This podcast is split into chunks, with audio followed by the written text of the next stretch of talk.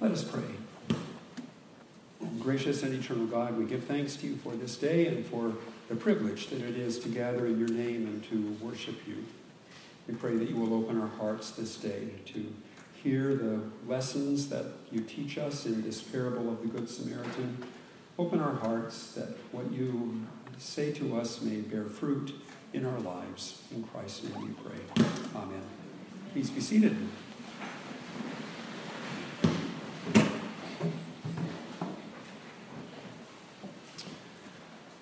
Well, he's anonymous, this Good Samaritan. We don't know his name. We know nothing about him except his compassion. Well, maybe we know something else too. Were, were Samaritans well thought of in the ancient world by Jews? No, no.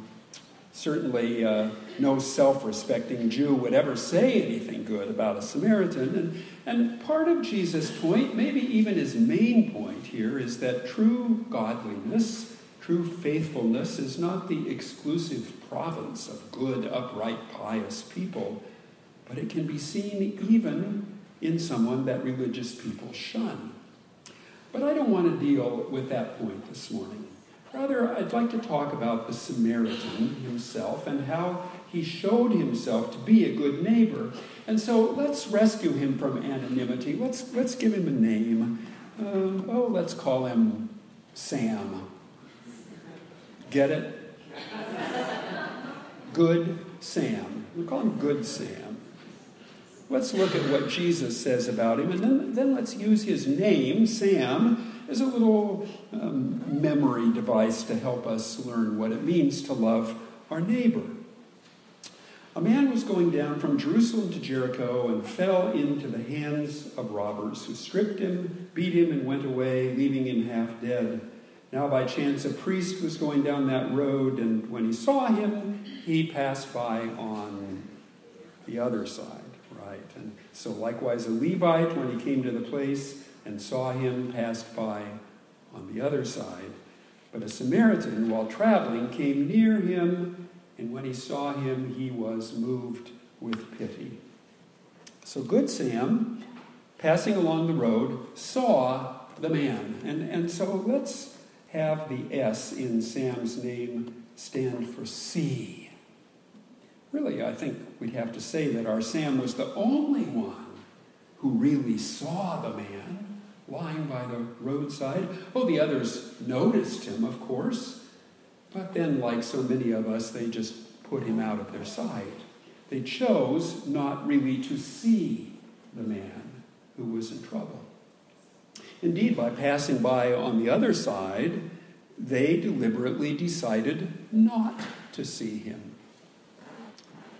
A tourist visiting Asia who prided himself for his photographic skills spotted a thin, malnourished child pressing her face against a, bakery window with a tear running down her cheek. And he captured the despair of that moment in a, a, a striking photograph which he then took home and used as the grand finale in his PowerPoint presentation about his travels to Asia. And one evening, a man who was in the audience seeing this presentation asked what had happened to the little girl after, the, after he took the picture.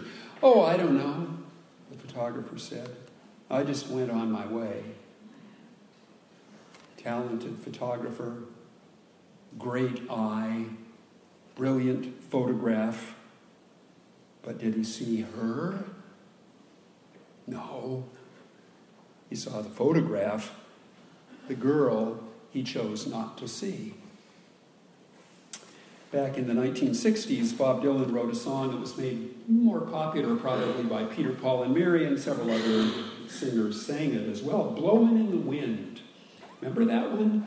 I see a few nods out there from those of you of a certain age. It included this provocative line how many times can a man turn his head and pretend that he just doesn't see?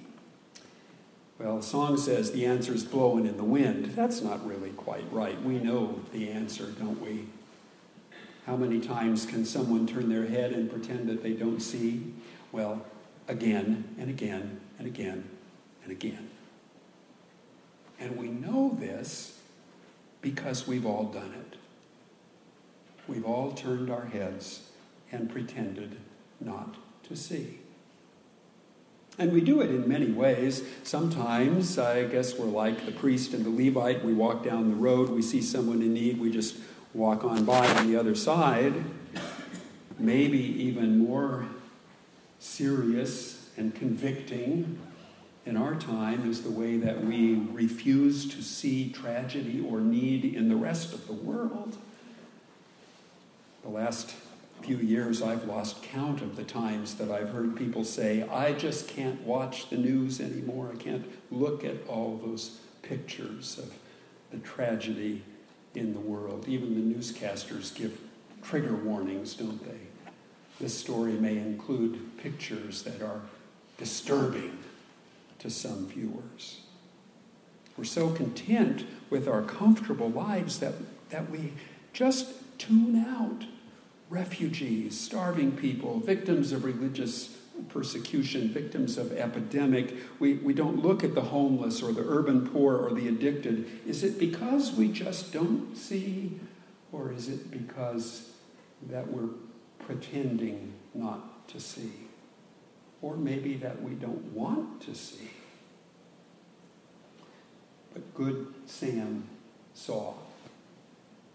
And that's the first thing he teaches us about loving our neighbor that we must stop walking by on the other side. We must open our eyes and see people in need, people in trouble, not just in our family, not just on our doorstep or in our community, but people all around the world. And then let's let the A in Sam's name stand for act. Act. Sam did more than just see. He went to the man, he bound up his wounds, and he cared for him. He didn't just see, he acted. So, why is it so hard for us to act?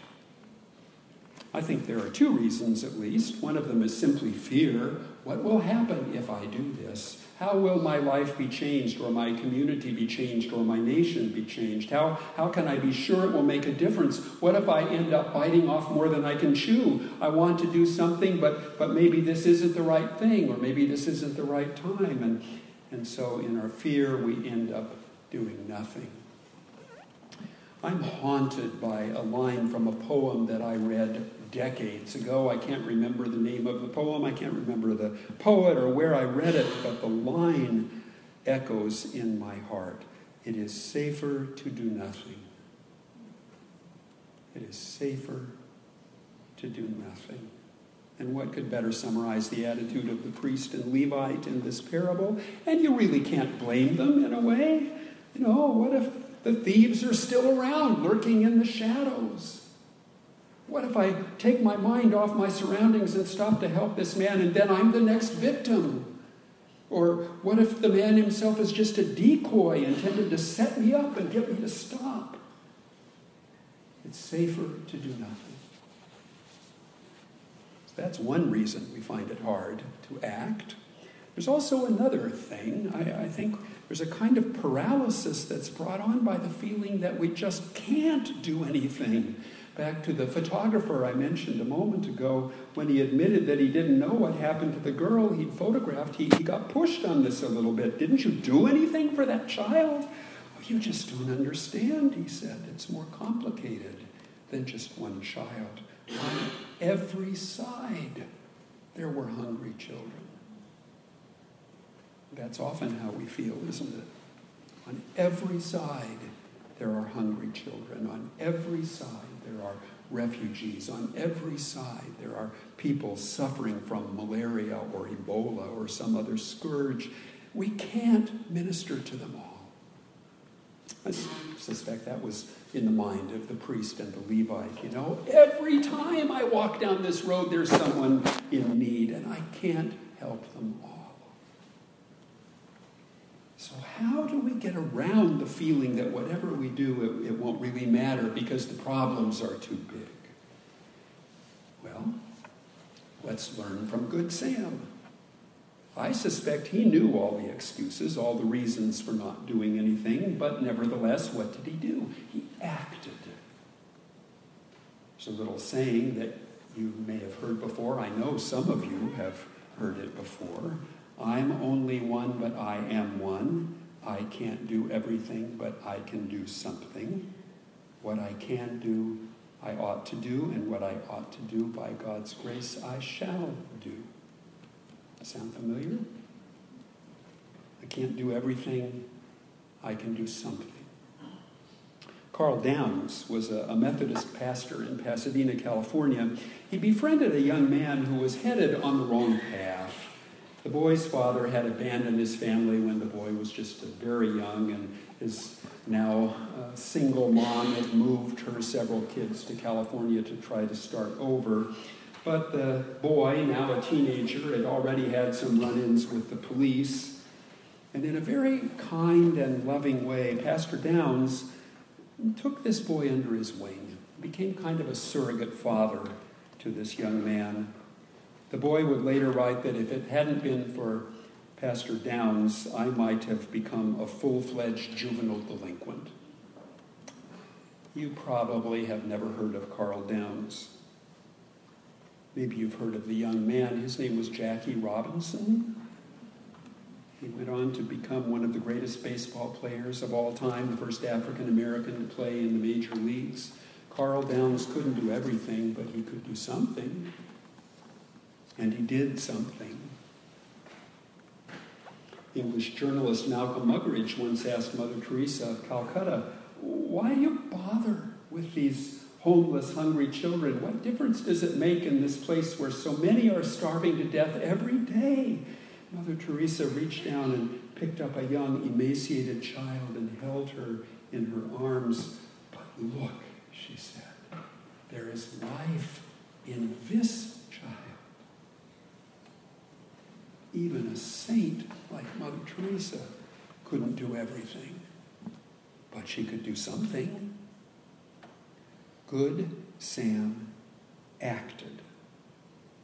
And that's the second thing he can teach us about loving our neighbor that, that we must take hold of the world's needs where we can, not expecting to solve everything, but knowing that if we touch one person, make one life easier, we have done something important and beautiful. So the M in Sam's name, let's see, what could that be? The text says that he was moved with compassion. Let's, let's tweak that word a little bit. Let's change it to mobilized. It's kind of the same root, right? Move, movement, motion, uh, mobilization. And what Sam did after doing what he could for the wounded man is he mobilized, he set in motion the resources of someone else to continue what he had begun. He knew he couldn't do anything more for the man personally, and so he used his financial resources to provide someone else, in this case the innkeeper, to continue the good work on his behalf. And I think in many ways that part of the lesson is maybe the most important part for us because you and I are admittedly very limited in what we can do, especially in our complicated world. But we can mobilize other resources to act on our behalf. And we do that through all kinds of ways, of course. We do it through government agencies, through various nonprofit agencies that we may support. But for Christians, perhaps the first response is that we do it through the church just a moment when you put your offerings in the plate, you are mobilizing to help others in need through interfaith food ministry, through Hospitality House, through the, the missionary and social service programs of the diocese and the wider Episcopal Church. You're mobilizing by supporting our team in Mexico this week. You're mobilizing by providing uh, meeting space for a local group that ministers to those struggling with addiction and, and by providing space for helping hand, hands down in the Lola Montez house. We're mobilizing by feeding the hungry in Pioneer Park each week. And, and none of us could do these things by ourselves, but by mobilizing and working together, we can do it. And of course, we still can't do everything, but together we can do something. Church is a powerful and effective resource and agency for us as we strive to love our neighbor. So the gospel lesson then closes with the lawyer recognizing that the Good Samaritan, this good Sam who, who saw and acted and mobilized, was truly a loving neighbor to the man who fell among thieves. And what does Jesus say to the lawyer?